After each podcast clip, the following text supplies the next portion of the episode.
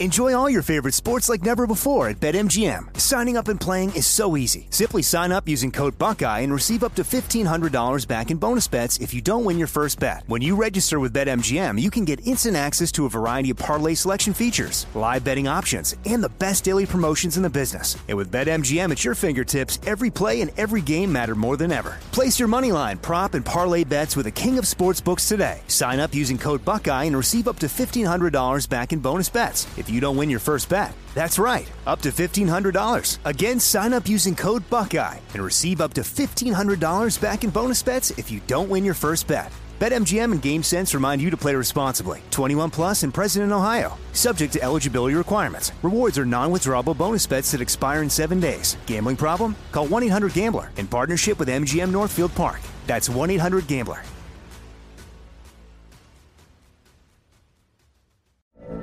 From BBC Radio 4, Britain's biggest paranormal podcast is going on a road trip.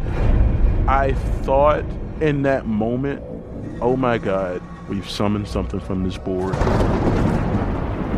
This is Uncanny USA.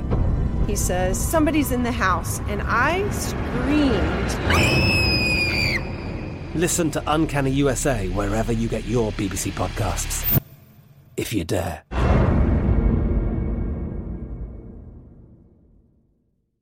What's up? This your boy Lil Duval, and check out my podcast, Conversations with Unc, on the Black Effect Podcast Network. Each and every Tuesday, Conversations with Unc podcast feature casuals and in-depth talk about ebbs and flows of life and the pursuit of happiness. Unlike my work on stage, I tap into a more serious and sensitive side to give life advice and simply offer words of encouragement, yet remind folks to never forget to laugh. Every Tuesday, listen to Conversation with Unc, hosted by Lil Duval on the Black Effect Podcast Network, iHeartRadio app, or wherever you get your podcasts.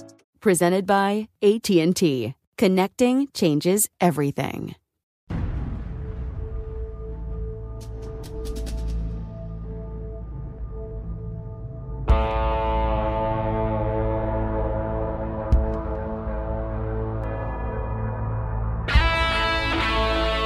Brute force. If it doesn't work, you're just not using enough. You're listening to SOFREP Radio. Special Operations Military News, and straight talk with the guys in the community.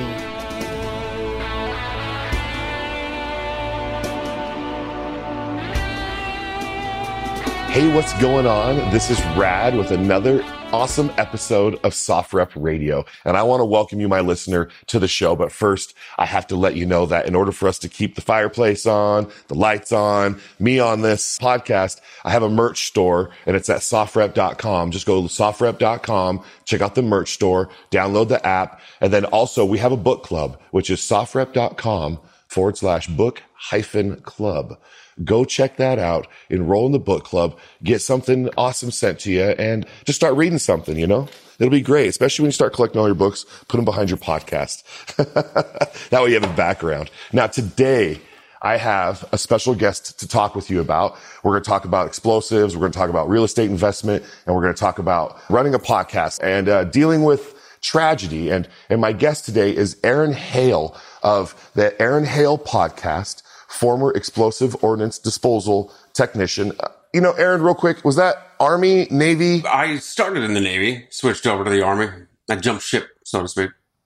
And with that, I would like to welcome my awesome guest, Aaron Hale, to the show. Welcome, Aaron. Oh, thanks for having me. Yes, it's a pleasure. Okay.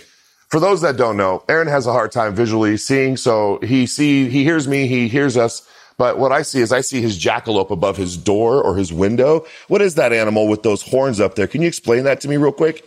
that is a black buck antelope. I actually went hunting after losing my eyesight.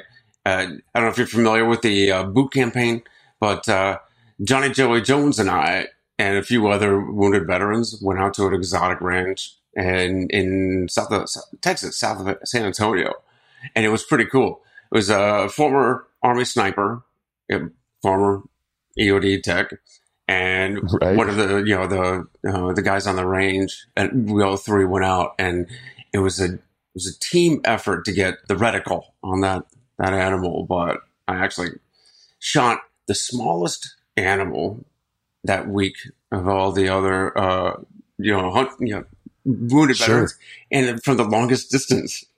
So you had to aim small, miss small, like uh, Mel Gibson talks about in Patriot, and you, your vision is really just gone, right? You, you're not able to see. You're being team effort to put the reticle on the target, right? That's right. These are prosthetic eyes. I no longer have my originals. Uh, these are Yeah. supposed to be exact duplicates. The the prosthetist that uh, painted them apparently did a pretty good job because people comment on how good looking my eyes are. Oh yeah, no, you are. You know, I'm looking right at you. I got no beef. It's all good. And I would say that, you know, how old were you when you decided to join the military? What was it that like just said, Hey, this is for me? It's not as patriotic a story as most or some. Uh, it was more of a you know, act of necessity, uh, a, a pivot point, a transition point in my life. I wasn't very ambitious. I grew up in kind of a you know cushy, happy, pleasant you know childhood, and I didn't have a whole lot of work ethic and ambition. And when I got to college, everybody who knew how to work hard quickly passed me by, and I pretty much you know found myself out of my butt uh, really quickly, and it was it was a very embarrassing time. I'd gained a lot of weight you know, from too many liquid calories, and needed to find a path. I needed to you know grow as a person, mature, and the military offered that that growth opportunity to become a better man and to get that tuition back I just wasted. So I joined the the Navy. I wanted to see the world. I loved to travel. I decided then that I would be I would go to culinary school because I love to cook. My whole family is a uh, very very creative, very very artistic family. Uh, my creative spark was in the kitchen. Uh, so I decided I wanted to, to join the Navy as a cook, knowing full well that was not a glamorous job, but at least I could get some OJT while I was doing my four and then getting out Mhm. and going to go, Right. going to school. Of course, eight years later, I'm still in the Navy, and you know, of course, plans change. Cooking in the Navy for like, was there specific, like, you know, the captain has to have a specific meal and you got that for him specifically? Is it like, is he eat just what's in the galley? Tell me. You know, I do make decisions based. Uh, I, I, I like uh, Colin Powell's uh, 40 70 rule. You get it about, you know, you need about 40 to 70% of the information to make a decision. Me, I was just barely on that 40% line and decided, I, I just weighed all the different options and I said, Navy's for me. I'll be a Navy cook. That's good enough. Let's go. Little did I know that at the time, Navy cooks were considered in the Navy much like hotel restaurant management on the civilian side.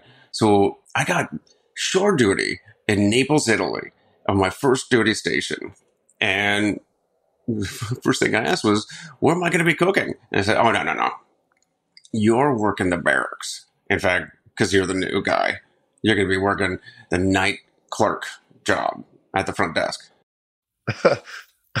Literally. So, um, you know, it was definitely not what I was expecting, but, you know, I worked my way up to the uh, maintenance manager for the BEQ. So I was, I was, I was, uh, I was escorting the, the Italian local national, you know, public works guys. So all day long, I was going in there and helping them you know, change light bulbs and stuff, and just pointing around, going, "Come si dice? Come si dice? How do you say that? How do you say that?" And I was learning Italian from these these roughnecks. so it was pretty pretty funny when you you travel around to you know, on your leave time to Florence or Sicily and trying to speak in Napolitan from uh, you know a construction worker. Right. Who's teaching you slang and you're just like, they're like, bellissimo. oh yeah, no, it's definitely not book Italian, and No. you definitely Yeah. definitely learn the stuff that doesn't come in the books first. Now, h- how did you go from visiting Florence and putting in light bulbs to, you know, now I've transitioned from the cook that I thought I was going to be, you know, and then now I'm an EOD.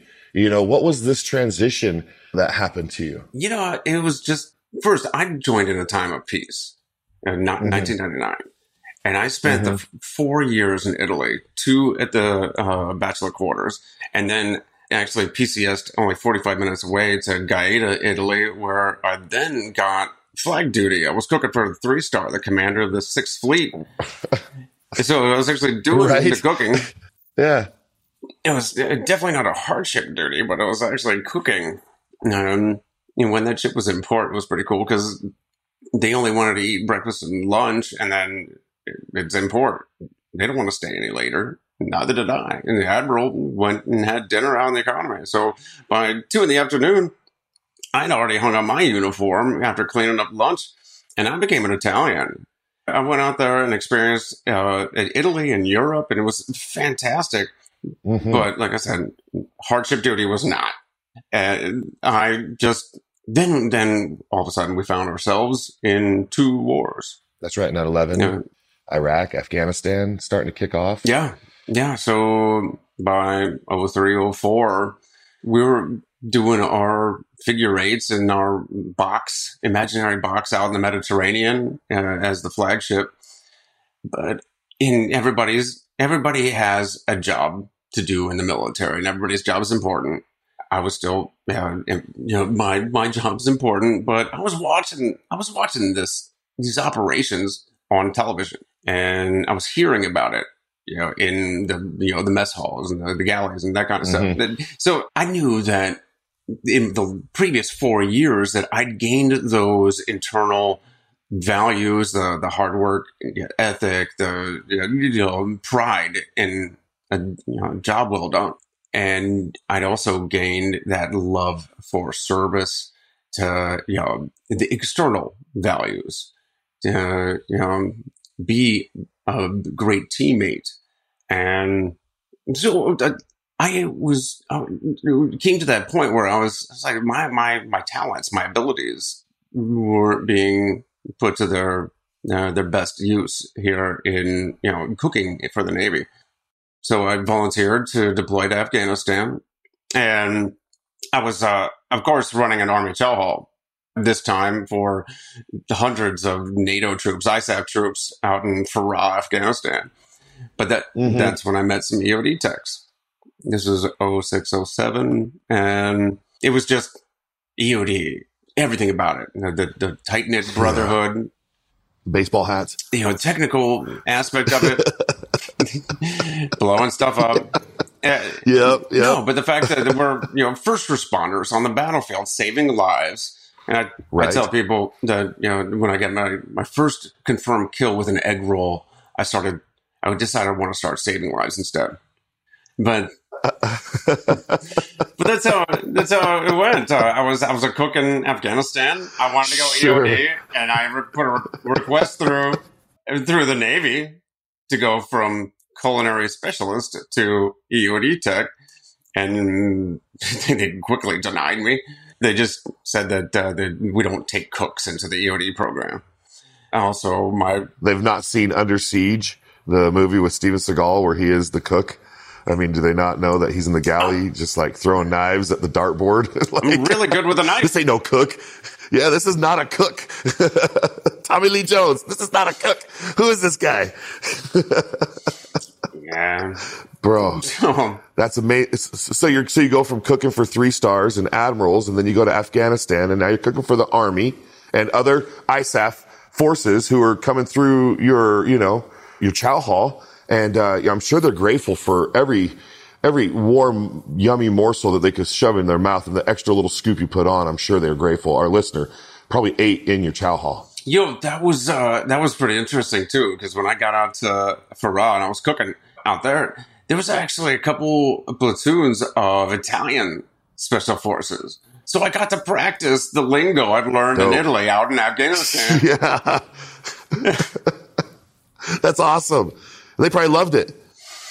you know, I wasn't the problem.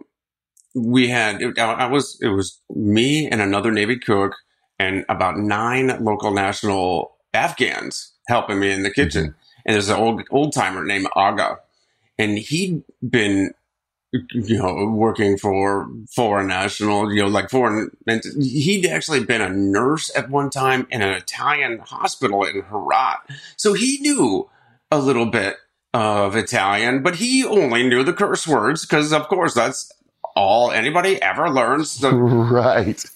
so this old Afghan dude is like cursing in Italian as the Italians come through, and they're coming to me going, "Can you tell him to shut up?" yeah. So that yeah, that was pretty funny. It's like, oh no, no, yeah, that would be words. No, no, no, not those Italian words, man. no, don't say that right now, Cheech and Chong. No, not right now. You don't say that word right now. No. He's like, hey, no, no, no, no. Bro, so you're in Afghanistan cooking. The EOD still gets denied. How did you finally get EOD to pull you in? How did you finally get with those that crew? Well, that was um it was after the deployment. I came back and I was uh, then stationed in uh, Newport, Rhode Island, and my contract was coming up. So it was either re-enlist or get out. And the Navy, Navy had already told me they were going to let me into the EOD program. Everything can be wavered. Nobody wants to tell you, but uh, they really didn't want me to go anywhere. My rank and rate were were undermanned. I wasn't even going to get promoted. So I walked I went over to the uh, Army recruiter and mm-hmm. just handed in my uh, my service records. I want to go with EOD. They said welcome, and soon I was uh, changing uniforms and changing jobs. Enjoy all your favorite sports like never before at BetMGM. Signing up and playing is so easy. Simply sign up using code Buckeye and receive up to $1,500 back in bonus bets if you don't win your first bet. When you register with BetMGM, you can get instant access to a variety of parlay selection features, live betting options, and the best daily promotions in the business. And with BetMGM at your fingertips, every play and every game matter more than ever. Place your moneyline, prop, and parlay bets with the king of sportsbooks today. Sign up using code Buckeye and receive up to $1,500 back in bonus bets. If you don't win your first bet. That's right, up to $1,500. Again, sign up using code Buckeye and receive up to $1,500 back in bonus bets if you don't win your first bet. BetMGM and GameSense remind you to play responsibly. 21 plus and present in Ohio. Subject to eligibility requirements. Rewards are non-withdrawable bonus bets that expire in seven days. Gambling problem? Call 1-800-GAMBLER in partnership with MGM Northfield Park. That's 1-800-GAMBLER.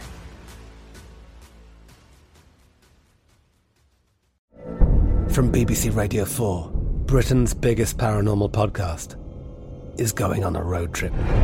I thought in that moment, oh my God, we've summoned something from this board.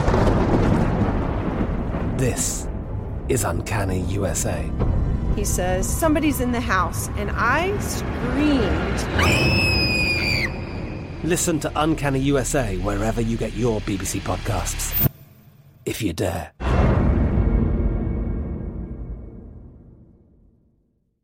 Xumo Play is your destination for endless entertainment. With a diverse lineup of 350 plus live channels, movies, and full TV series, you'll easily find something to watch right away. And the best part? It's all free. Love music? Get lost in the 90s with iHeart 90s, dance away with hip hop beats, and more on the iHeartRadio music channels. No logins, no signups, no accounts, no hassle. So what are you waiting for? Start streaming at play.xumo.com or download from the app and Google Play stores today. All you can stream with Xumo Xumo Play. So you didn't have to go through a boot camp again when you crossed from the Navy to the Army. They had this uh, pilot program they were doing uh, Fort Sill called uh, the Warrior Transition Course. It's like a, uh, for prior service boot camp. All of the knowledge based stuff, none of the you know dogma, you know none of the mm-hmm. indoctrination type thing. Mm-hmm. So, mm-hmm. what's the the drill sergeant gonna do is say, "Drop, you drop, I outrank you." but respectfully, yeah, you're like, yeah. But uh, that's that's sort of you know like you know basic rifle and stuff, how to throw a grenade, orienteering, you know, land navigation, that kind of stuff, and then straight from there it was to uh, EOD training. So it's kind of funny, even though I didn't get that boot camp break you down and turn you into a soldier right. thing. It was almost like I was infiltrating as a sailor in a Navy uniform. Right. But uh, I got to EOD school and I was doing Navy cadence at the army detachment, and the first, first sergeant was so bad, so pissed. Um, That's funny. the school school was tough. It was a Yeah. high attrition rate, a lot a lot of knowledge based stuff. There's a test every two to three days, and you got to get a minimum minimum of eighty five on every single test, or it's a failure. And some of the the hits, the some of the questions, uh, you know, the practicals and the, the the written tests, they're sixteen point hits. Like, what's a question? Can you give me like one random question that you can think of that you remember at all that it asked you? Well, it's everything is. You imagine what EOD's responsibility I know, is. right? There's Yeah. bullets to nuclear weapons, so there are all sorts of different divisions. You, you you start from the basics, like basic circuitry and physics. You know what what goes into the physics of fuse activation, uh, you know setback, Like, why does it combust? And like, why does the combustion combust? And what makes the combustion's combustion combustion? And like the whole thing all the way down to the basic strike the match and light the fuse, right? Like you're learning it all the way. from Imagine like your basic forty mic mic round, right? What does 40 millimeter grenade round. yeah. Yeah. what does it take to actually activate that? How many times does it have to spin? Rotations. Yeah. How many rotations? That's right. So Mhm. there's- Right. it starts with physics, right? So like, those are questions like Newton's first law and uh, all sorts of stuff, and then it, graduates up to nomenclature and ord Mhm. identification, ordnance identification, all the way up to biochemical, you know, counterterrorism, um, weapons of mass destruction, detecting radiation, you know, getting in hazmat suits and doing de- decontamination uh, setups. So uh, it's there's So many tests, so many questions. You're totally just such a, it's constantly just tr- keeping your mind the gym for the job. Mhm. That's what they're doing. They're, they're just like, hey, here, another test. and Keep it's just going. so much that it's so. Yep. high Yep. high paced. It's so high paced that you kind of you know you you memorize what you need to memorize. You you understand it well enough, and then you take the test. You kind of dump the matrix, and you get ready for the next one. right? And hope to retain red or blue wire along the way. You're like, okay, was that the red or blue? Did you ever stare at that situation and just be like, what am I going to snip here? Or is that just, is that too MacGyver MacGruber for me? How, when, when would I sleep? Well, I mean, everything, almost everything there is sensitive. So you can't take anything home and study. So at close of business, there would, we'd actually have study hall. So go to, go to school. Then at the end of the day, study hall. And then, Yes. uh, you know, you'd leave all the material there and eat, relax, work out, whatever. And then you're so exhausted, you just kind of pass out. And then next day, start all over again. And just repeat. What was one of the like hardest aspects that you didn't expect? And what was one of the easier aspects that you thought would be harder when you went into EOD for our listener that might be thinking, Well, it was school Jordan. specifically, I thought it was going to be a lot more physical, and I was surprised. It- just to get into the school, you have to take a bomb suit and a, you know, a chem suit, hazmat suit test, and you have to be physically fit for it, and you have to stay physically fit to be in the field. However, the bomb suit test is less ab- about physical fitness as it is about how you can keep your head while under physical exertion. So you get in the bomb suit and you you do they smoke you and you just they just get spent over the next you know 45 minutes but during that time they're all also asking you memory questions they're observation questions. Yeah, the critical thinking skills. Mhm. and that's the test. And also it's about not quitting. So the first thing they did was have me pick up it was like a 155 round and just follow them around as we went up and down stairs around the the parking lot. And i couldn't put it over my shoulder. I had to carry it like this and it would i would just start burn my arms start burning and then it would my arms just start melting until um, it's on my wrists and then i'm just holding it against my thighs and then it's just sliding and sliding down my leg until he said, "Do not let that hit the you know hit the ground." Mm-hmm, mm-hmm. And finally, we get to the point where it's resting on my toes, and I can't get it back up. And he says, "All right, you're done." I said, "No, no, I can get this thing back up." No, you're done. I can get it back up. He said, "Sergeant Hale, the test was to see if you didn't quit, and you didn't. So you're fine. Let's move on." and uh, you're yeah, like, so okay, that this is a trick. You're, you're like, this is good.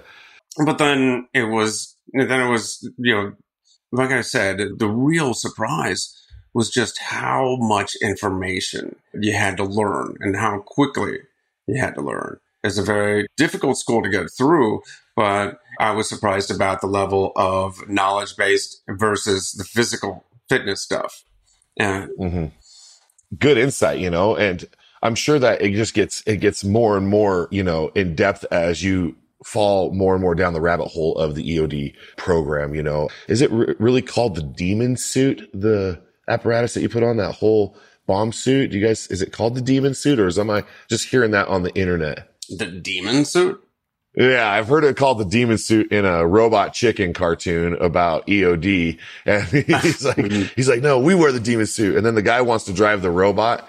He's like, I did not just spend my entire career to drive this robot just to let some random guy drive my robot. i missed that episode But- You're going to have to check it out. It's like, can I drive the robot? No, you cannot drive the robot. I spent all this years and training and skill set to drive the robot. You cannot just drive the robot. that's hilarious oh i've never heard it called that okay. Okay. I never really liked getting into it. I mean, you gotta, yeah. We would have contests to see how fast a team could get me suited up, and we'd, Uh-huh. we'd you know, that's one of the like competitions against team versus team because it, it's it's definitely not a single person suit up thing. You need your team to get you in there. Yeah, you're getting zipped up and like strapped up and like you're getting yoke put around your neck and you're getting the helmet slapped down on your head and uh Yeah, right, you're climbing into it fat- and they're lifting it up for you. Big fat Kevlar diaper. Juggernaut. exactly. After months of MREs, you need that thing. Oh, bro. Especially coming from a chef who's now got to eat MREs and live in the quote unquote demon bomb suit. yeah, that's new to me, but uh, it's a good name. Enjoy all your favorite sports like never before at BetMGM. Signing up and playing is so easy. Simply sign up using code Buckeye and receive up to $1,500 back in bonus bets if you don't win your first bet. When you register with BetMGM, you can get instant access to a variety of parlay selection features, live betting options, and the best daily promotions in the business. And with BetMGM at your fingertips, every play and every game matter more than ever. Place your moneyline, prop, and parlay bets with the king of sportsbooks today. Sign up using code Buckeye and receive up to $1,500 back in bonus bets if you don't win your first bet. That's right, up to $1,500. Again, sign up using code Buckeye and receive up to $1,500 back in bonus bets if you don't win your first bet. BetMGM and GameSense remind you to play responsibly. 21 plus and present in Ohio. Subject to eligibility requirements. Rewards are non-withdrawable bonus bets that expire in seven days. Gambling problem? Call 1-800-GAMBLER in partnership with MGM Northfield Park. That's 1-800-GAMBLER.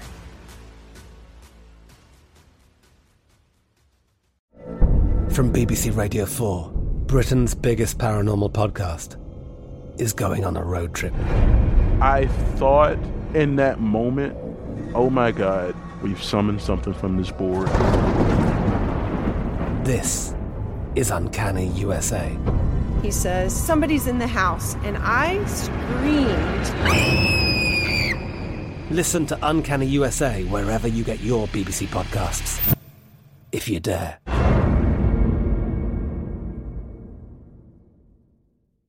Xumo Play is your destination for endless entertainment. With a diverse lineup of 350 plus live channels, movies, and full TV series, you'll easily find something to watch right away. And the best part? It's all free. Love music? Get lost in the 90s with iHeart 90s, dance away with hip hop beats, and more on the iHeartRadio music channels. No logins, no signups, no accounts, no hassle. So what are you waiting for? Start streaming at play.xumo.com or download from the app and Google Play stores today. All you can stream with Xumo Play.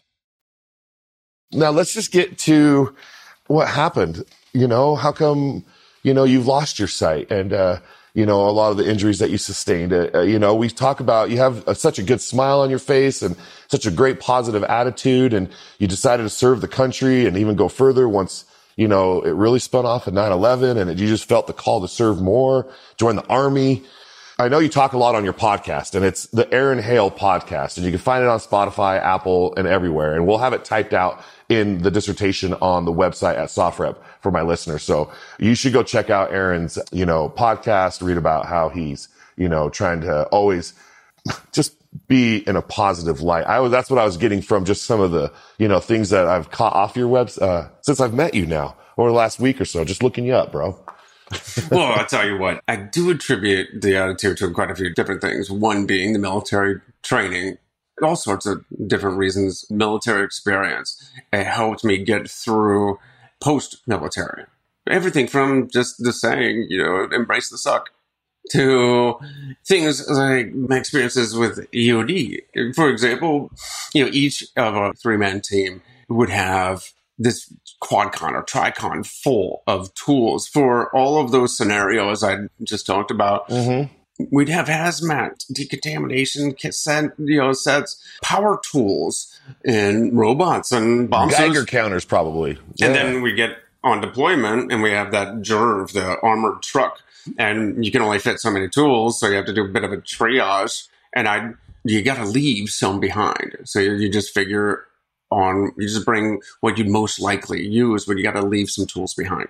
And then Afghanistan, most of our missions were dismounted. Yeah, there's goat trails. You can't bring a vehicle of any size on there. So it was what tools can I and should I pack on my back?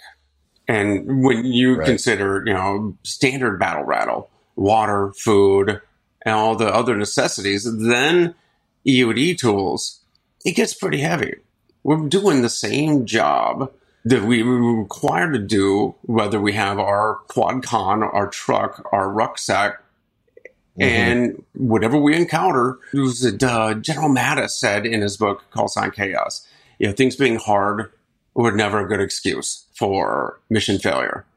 So we can't use the excuse that I didn't have the right tool. I still got to do the job. So I'm, I'm doing the same mission with a block of C4, a spool of rope, maybe, you know, a grappling hook or something.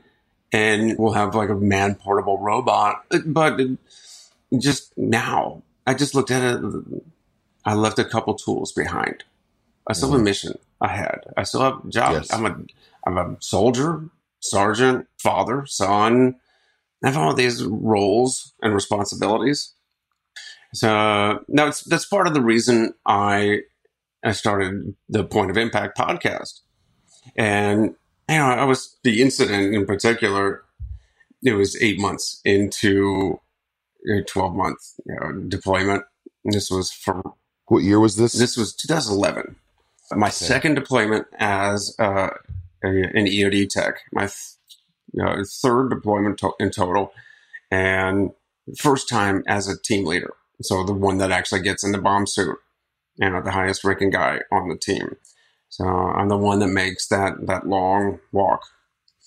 Mm-hmm. And I'd just gotten back from my two weeks of R and R back stateside, and still had the luggage in the back of the truck and my team had just picked me up from the airfield, and we were heading back to our command outpost in Sia Choi in the Zhari district of the Kandahar province.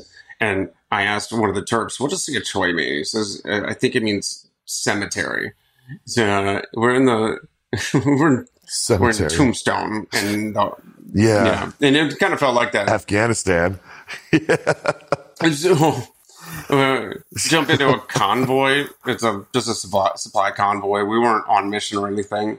It was just heading back to RAO, and they called back to us from you know the lead vehicle and said we had to have something on the side of the road and wanted us to get to work on it. So I tossed the you know, the luggage off the robot and the robot out of the truck, and it got to work. We found the same thing we've been finding the entire deployment. It was pressure plate, an oil jug, HME, and 9 volt battery. So uh, the robot took care of the pressure plate, but it couldn't get the uh, jug out of the hard pack. I wanted to get some Mm. evidence so we could set it up and try to get lift of the bang on the timeline. You know, try to get some of these people before they could put more of them down. Right.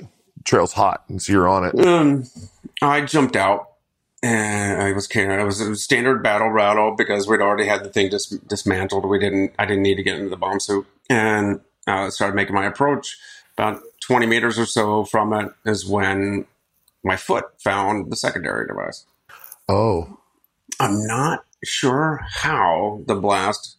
I don't know how it happened, but it almost completely missed my entire body except for my for- head uh-huh. a, a, a little peppering on my leg, a piece of a splinter from the pressure plate in my hand.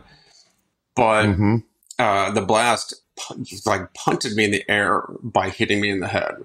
Mhm. And uh, it took both my eyes, it cracked my skull. I was leaking spinal fluid right out my nose. Oh, wow. A piece of the metal detector actually hit my jawline and ran along it and stopped just a few millimeters from my carotid artery and about enough plastic the, the doctor said to make a gatorade bottle cap. Or you know that was that was just in my neck. Mhm. and i the lights had gone out. My bell had been really wrung i'd landed on my knees and elbows but i was still awake. I don't know about lucid but i was awake. And the first and i thought that my helmet had been pushed over my face Your face. uh, so the first thing I was thinking was maybe a complex ambush, and that everybody in that convoy was probably looking right at me instead of anywhere else. And my team were doing what they were supposed to be doing is clearing a safe route to me so the medics could get me out. I'm thinking, what's happening all around me? And I need, it either might be other devices out here so I did what I thought was the smartest thing at the time. Of course, my bell had been rung. I got up and I started. I first did the uh, the functions check, wiggle the fingers and toes and, and knees and elbows. Make sure you have. Everything seemed to be intact. So I just went to fix my my helmet just to find that it was gone. My iPro was gone. My helmet was gone, and I thought, oh man, this is really bad. My first sergeant's going to kill me for losing that. But Yeah, I really. But I got up and I started walking back towards my truck so my team wouldn't have to come out to me. Of course, I had no idea where the truck was, and I don't know where I was going. They grabbed me and dragged me the rest of the way. Medics got me. Uh, medevac chopper was in there with like four, 14 minutes, and I was back on my way to the airfield I just came from. And within 48 hours, I was in Bethesda. Enjoy all your favorite sports like never before at BetMGM. Signing up and playing is so easy. Simply sign up using code Buckeye and receive up to $1,500 back in bonus bets if you don't win your first bet. When you register with BetMGM, you can get instant access to a variety of parlay selection features, live betting options, and the best daily promotions in the business. And with BetMGM at your fingertips, every play and every game matter more than ever. Place your moneyline, prop, and parlay bets with the king of sportsbooks today. Sign up using code Buckeye and receive up to $1,500 back in bonus bets if you don't win your first bet. That's right, up to $1,500. Again, sign up using code Buckeye and receive up to $1,500 back in bonus bets if you don't win your first bet. BetMGM and GameSense remind you to play responsibly. 21 plus and present in Ohio. Subject to eligibility requirements. Rewards are non-withdrawable bonus bets that expire in seven days. Gambling problem? Call 1-800-GAMBLER in partnership with MGM Northfield Park. That's 1-800-GAMBLER.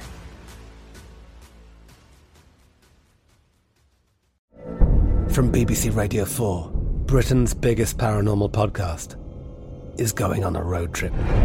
I thought in that moment, oh my God, we've summoned something from this board. This is Uncanny USA. He says, Somebody's in the house. And I screamed. Listen to Uncanny USA wherever you get your BBC podcasts, if you dare.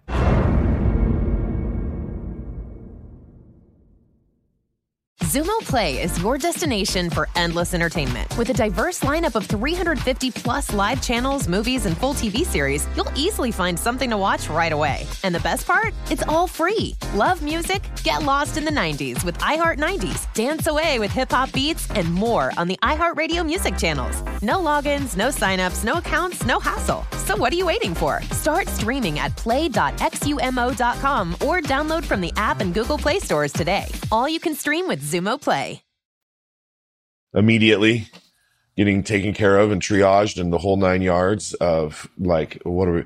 You were probably talking okay. You were just assessing your situation. You know, you knew what was happening because oh man, I could only imagine in your brain, everything was still just going on. You were still thinking, like you said, was I lucid or was what? But when you went to touch your helmet and you just realized it's your face and your guys probably saw that, I, I just, first of all, war is hell. Okay. So, uh, damn. just damn. So then what? So then you get to Bethesda, Maryland and you're at Walter Reed and they've got to do multiple surgeries on you so you go through that rigmarole for, are you still dealing with surgeries today? Or are you pretty, pretty much good? Uh, it took a few, but today I haven't, I haven't really gone through any surgeries in, in a while. The last ones being the, uh, the cochlear implants. Maybe in the future, a little more, uh, reconstructive stuff. But, um, I mean, the blast had, it really burnt my face. It torn it up in a couple places. Uh, it actually fused it, my, my right eye because the blast came from my right to left, and it uh, mm-hmm, it mm-hmm. completely took my right eye and actually fused the eyelids together. So it's doing this permanent like wink thing. I see. And sure. then uh, a piece of frag had run across the bridge of my nose and gashed the other eye but uh, they they couldn't fix that. Anyways, um, so nothing. You don't even have any color, any light or anything out of one, that other eye. Nothing. They again, they tried to repair it, but they, they just it wouldn't work. So both it actually deflated like a great. Yeah, uh, and so both these now prosthetics. It took a few surgeries, grafts, skin grafts to actually rebuild the the eyelid enough to hold a prosthetic. Mm-hmm. But um, the real trouble spot, I mean, that's just really cosmetic. Uh, the real problem was the cracks in my skull. And they had to take yeah. parts of my septum and patch it up. And, and, you know, they did so. And I got out, I was actually out of Walter Reed pretty quickly. Uh, it was it was a rough time, but after they'd patched up my face, there was really nothing for them to do. It was a tough time for me. Yeah. And a lot of soldiers and sailors come home and don't put on such a, a recovery oh. from things like this, you know? And so I just wonder, you know, how many folks can just, you know, smile. I'm sure that you get this all the time that you're inspiring and I'm sure you hear it three times a day when you're out and about and anybody gets wind of anything that you had to do. It's like you're inspiring. Okay. So we know that. You know that. This is your platform to now use that light. Okay. And tell these others out there that, you know, it's okay. You're like you're awesome. I think circumstances happened. I'm so sorry that that happened. You know, you, you've probably chewed on it a hundred different ways. You know, well, if it wasn't me, it would be Bill. If it wasn't Bill, it would have been me or however it happened, it's happened. Okay. You, you, you got over the why me's, I'm sure. And, and you've moved on. And uh, we just have a huge, you know, veteran community that listens and, you know, outside of the veteran civilian community. And a lot of people deal with post traumatic stress and like, you know, they think life is hard. You know, Aaron? You know, that, um, for one thing, it was the brotherhood. You know, it was all of those other warriors up and down the halls. I was sitting there in my bed, just like you said, doing the whole why me's, what if, right? And, yeah. and being pissed off. These cavemen with their, you know, low tech garbage, you know, stuff they pulled out of the trash, you know, to, that got one up on me. And I was pissed. But there were all these other uh, warriors, and they were fighting their own battles and, and they're still fighting their own battles. Walter Reed across the country. I don't have a monopoly on pain. I don't have a monopoly on pissed off. Who am I to say that mine is the worst, right? Like you don't understand what I'm Right. going through because, you know, you haven't gone through what I'm going through. And that's in a sense true, but it's it's a cop out excuse for just wallowing. And I realize that everybody is still in the fight. And I need to get in the fight too. And like I said, I have I have all these responsibilities, these hats to wear. And I just I just can't sit there and say I quit my family, my my team members, my brothers and sisters in arms. They I am responsible to them and for them, and they have co-ownership in my life. So if I ever decided, if I ever decided to to quit, I'd have Yeah. to do it. I'd have to get a majority vote by committee, you know. No. And I don't think I have the votes. So okay, I, You're not allowed to quit. See, that's the thing. There's just no quit. You can't quit. I had to get going. you got to keep going.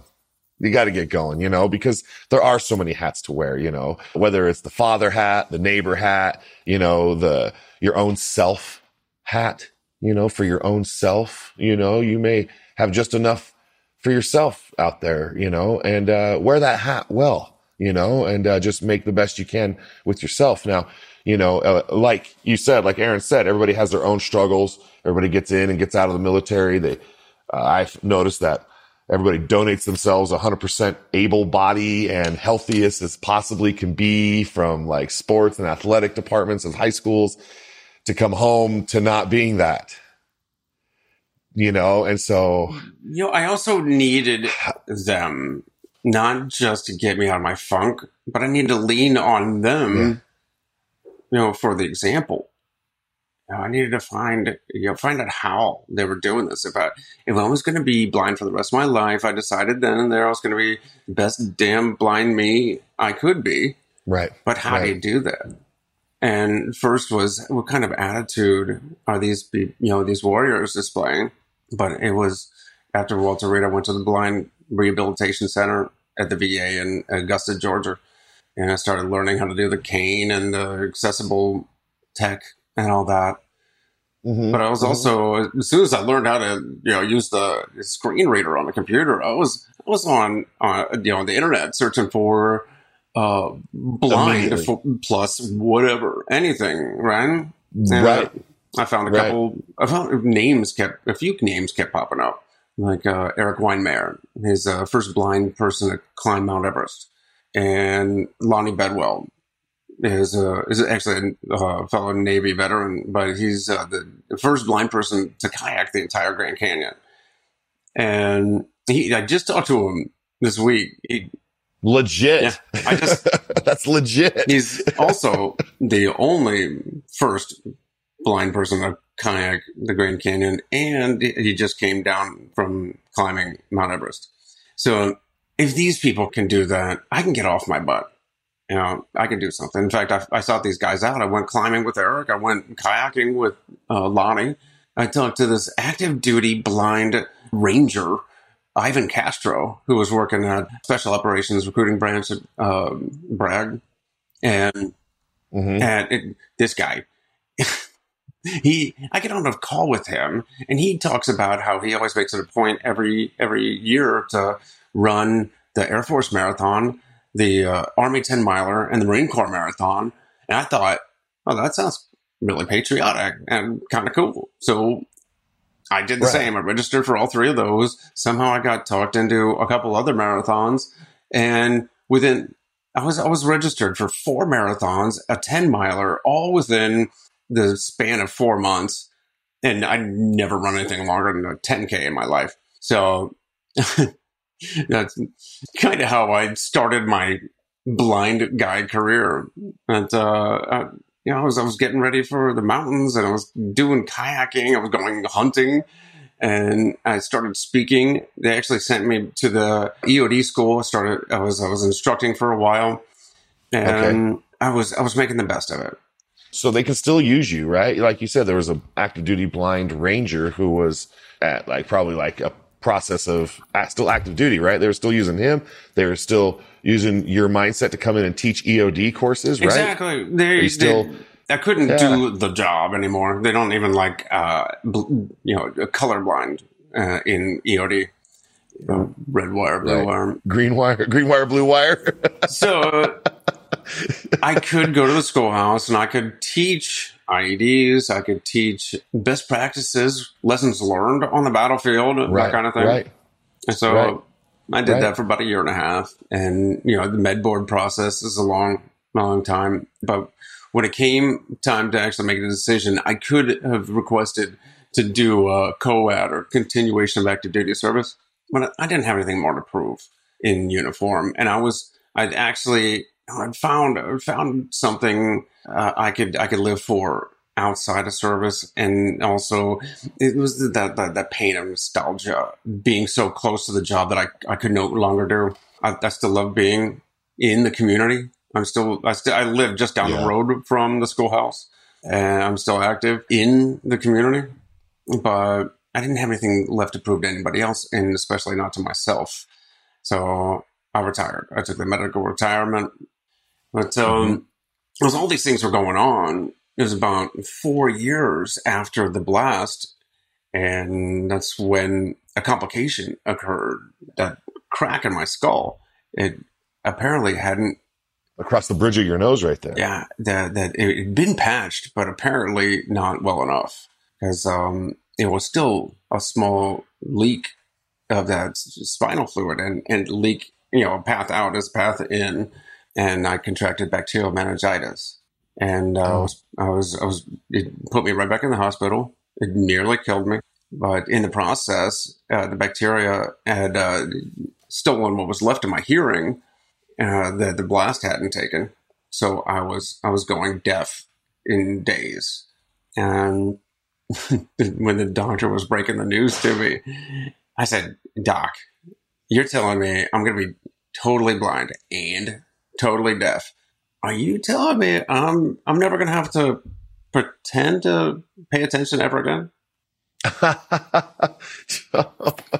Silver lining and everything, because my my mom I and guess- my girlfriend at the time yeah. were in the room, and I don't know. It was probably the hearing, but uh, I didn't hear them laugh. No, they just, uh, yeah, they're, you know, as caregivers. Okay. Girlfriend, mom, loving you, you know, being there for you. Uh, you know, uh, is that how it was when you got home? You had, was it mom home? Who helped you kind of like get back to yourself? Was it your mom? What was wrong? Like, did you have someone home waiting for you? Was your girlfriend the same girlfriend from when you got injured or did you meet her after the injury? I was married before the injury and divorced divorced in between the injury and the illness. The girlfriend I had known for a long time. In fact, we'd known each other since childhood. Uh, our mothers were both childhood friends, so we kind of struck up a, a conversation, and Yeah. we'd had just a fantastic uh, first. Uh, you know, she didn't know what she was getting into. No, that's what I was wondering. That you know, that's why I'm saying a caregiver, you know, or someone who has, you know, just some sweet empathy. That's all. That's all. But uh, she was an absolute godsend during this illness because uh, not only had I lost my hearing, but it also took that inner ear sense of balance, the, the, the internal gyro, my vestibular balance. So I couldn't get to my treadmill. I couldn't even walk. I came home in a wheelchair.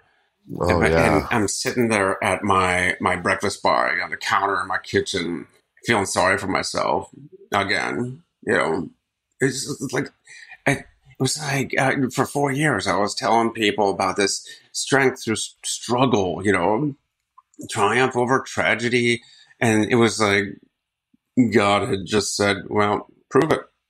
You know, put put your money where your Yeah. mouth is. Let's do it again. Like, when when has this guy paid his dues? When is one enough enough for one guy? You know, Right. but Right. um, you know, I had my little pity party, six month pity party. But no, the truth was that after a while, you just you can't. Maybe it's just me, but I couldn't just sit still and I couldn't just wallow. It's uh, it gets boring, frankly. So I needed to get busy doing something. I did get back on my treadmill and I held on with an iron grip and I just hit the quick start button. Half a mile an hour. I was just walking. And then I would grab the trekking Good. poles that I used to go into the mountains with just to go to the mailbox and back. And that's how I got started. And eventually I was running again. And now I'm training for Badwater. Uh, I'm going to run 135 miles across Death Valley in about three weeks. Wow. Yeah. You did mention in an email that you have been training for Badwater and, uh, you know, like, Hey, what's going on? I was like, that's awesome. So you're going to just keep going, man. I don't see you stopping, right? And how's your real estate going? I, I understand that you love real estate and that you dabble with like, you know, a little wealth management. Well, you know, what I do here is, and this was one of the things I also got busy with that this is 2015 when the meningitis hit and I was waiting for the cochlear implant. It took forever. Took Mhm. forever. I had to wait for the infection to clear up. Had to wait for this. And my right ear was the first implant. It didn't work because there was more damage on that side. And then the left ear. It was over six months before I could hear another human voice. So part of the thing was I started cooking, and that was my my kitchen therapy. I was just started cooking for Thanksgiving, and we invited all sorts of people. We even invited some some of the students from the schoolhouse that were stranded. And I just threw all of you know that into the cooking and stopped thinking about myself. And of course, I started making desserts weeks in advance and fudge. And I want some. Mi- Michaela, my uh, my girlfriend at the time, my wife now, she saw two things on my face. One, no, two things. One oh, was a smile on my face. She hadn't seen in six Yes. months, and two, the fudge was piling up. She uh, started sneaking it out. Like I got to be real stealthy around a blind deaf guy, but she was giving it out That's funny. she was giving it away, and people started coming back and saying, "Could we buy some of that from you?" This capitalist in me said, "Well, of course you may." Of course. And all of a sudden, we had a business, eodfudge.com. So we had this fudge company, which actually took off. I've been on the Rachael Ray show. We started a TikTok, grew it to like 150,000 followers. As I, I did, uh, it was for a time I was doing Aaron Hale's Cocoa Without Looking on TikTok. And Cooking without looking. and that's I don't know if you can see in the background my apron, my tactical I do see it. tactical apron. And so I was we were we were confectioners, chocolatiers. And then we started earning, you know, we started making money out of, out of it. And we wanted to put this money into something, an asset that would, you know, so we didn't have to work, uh, cook fudge all day long. And Right. we started buying real estate. And we, what we did was we'd find some some busted homes, so we needed some TLC. We fix them up. We do short term rentals, and we'd refinance out of borrowed money from private passive investors. So people who hmm. want to re- invest in real estate but didn't want to lift a hammer or deal with tenants or guests. We did. We do all the work, and, and a lot of these investors are fellow military members. And what we do is we, you know, we give them a good return, double digit returns to let us use their money to fix up these homes. We refinance into a more conventional loan, pay them back with their interest, and then we have a cash flowing asset that we manage. It's fantastic. And the great thing about it is that we we, we turn, you know, an eyesore, you know, these homes that would otherwise In the neighborhood. we fix up the neighborhood. We increase increase Mm-hmm. Property values. We in, Reclamating. and grow our our investors' bank accounts as as well as ours. And Right. and, and that's a lot of the. You know, it was one of the big- reasons I started the podcast Point of Impact with Aaron Hale, is because this is something. It's also something. This real estate model is something everybody, anybody can do, and you can be as as active or passive as you want to. Whenever anybody says you know investing in real estate, I know what a lot of people think of is I don't want to be a landlord. You don't you don't have to. I'm not a landlord. I own long term and short term rentals, but I'm not a landlord. I'm an owner. I'm an investor. I don't, mm-hmm. m- almost all of my involvement is right here at my desk and on my computer and on the phone. So um, I love it. I want to share it. I also want to share other things, my, my mindset, how I get through these difficult parts, how I find answers, and you know how I stay. I try to stay fit, and all sorts of things. How I can live my best life so I can make the greatest impact in my world. That sounds like a good legacy that you would like to, you know, leave with the world. Okay. Let's just put it that way. I was going to say your community, but your community is now worldwide because, you know, it's point of impact with Aaron Hale. It's the, it's, it's a rated podcast. You're out there putting it out there. So, you know, first of all, congratulations on immortalizing yourself that way. Thank you. Long when we're gone, this conversation will be replayed. I just tell my kids, hit play of Facebook at my funeral and you'll see all the pictures. there you go. just hit play on all the social medias. You probably won't even run over the same image twice. So, I mean, you know, you know, with that said, putting yourself out there, you know, trying to make a good wake with your boat for others to like, you know, surf on or wakeboard on and, and you're the big ship making that wake. That's what it is. Right. And you're the commander of your entire organization. It's you. It's Commander Aaron Hale. You know, and that's it's like uh, Invictus, right? I love that. It's, that's it's, I want to get that tattooed on my chest uh, backwards so I can right. read it. if I had eyes. In the back of your head, you could have them. I'm the captain of my fate. You can put them wherever you want. yeah, that's right.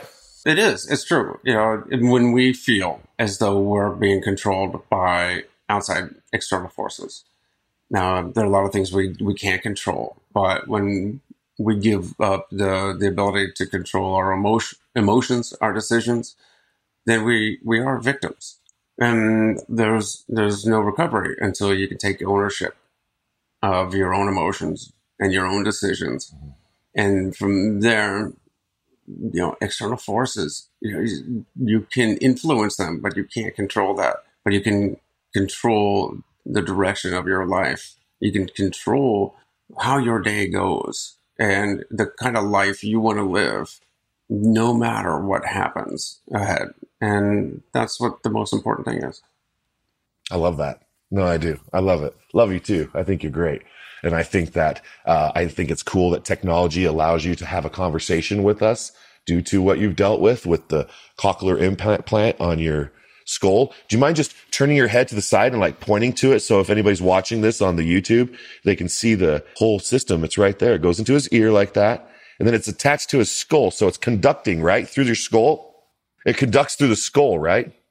Sure. Yeah. It's, it's, uh, literally those, I don't, I, I don't know what it looks like underneath, but it's under the skin, attached to the skull. It goes into, there's a, there's a implant, of course, the external part mm-hmm. is the processor, which actually collects the audio like a hearing aid, but it doesn't amplify sound. There's nothing going into the ear canal because there's nothing, no one's listening.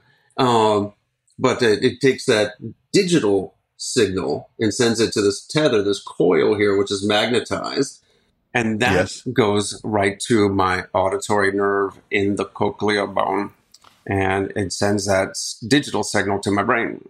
And it's a lot like if it sounds a lot like if you called your friend on and the friend is at at like a restaurant and they put their phone on speaker and put it in the middle of the table.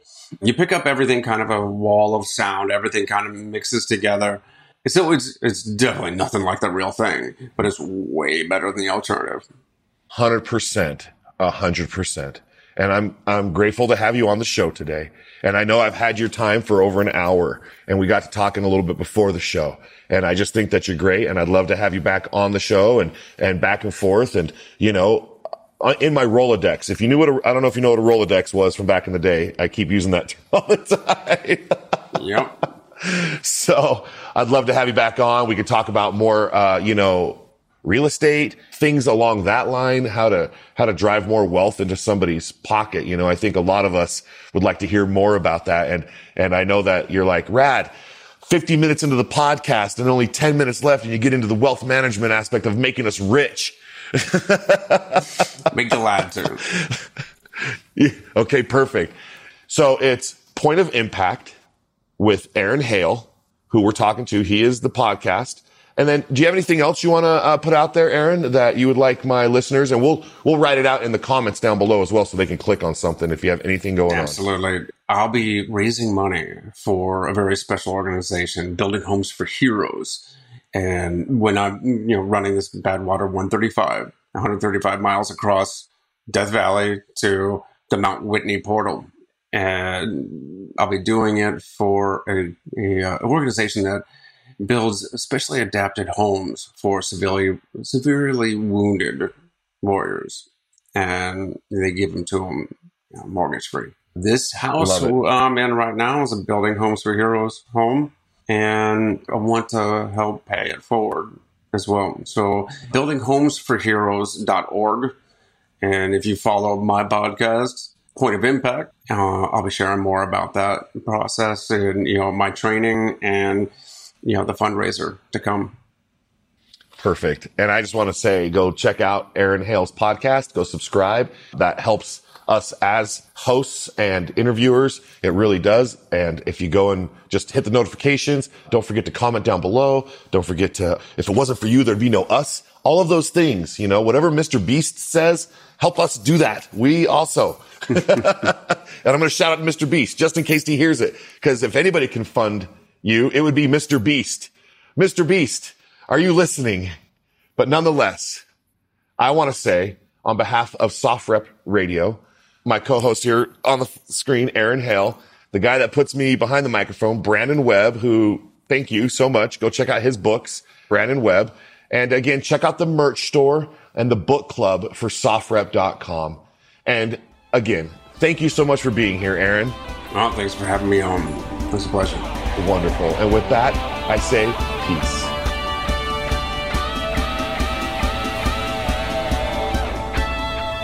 You've been listening to SOFREP Radio.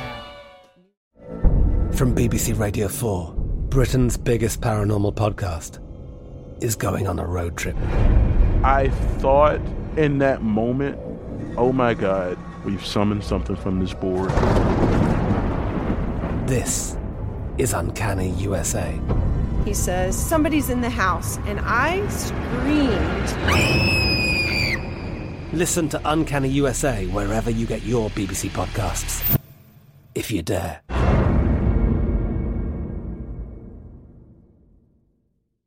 With the Lucky Land slots, you can get lucky just about anywhere.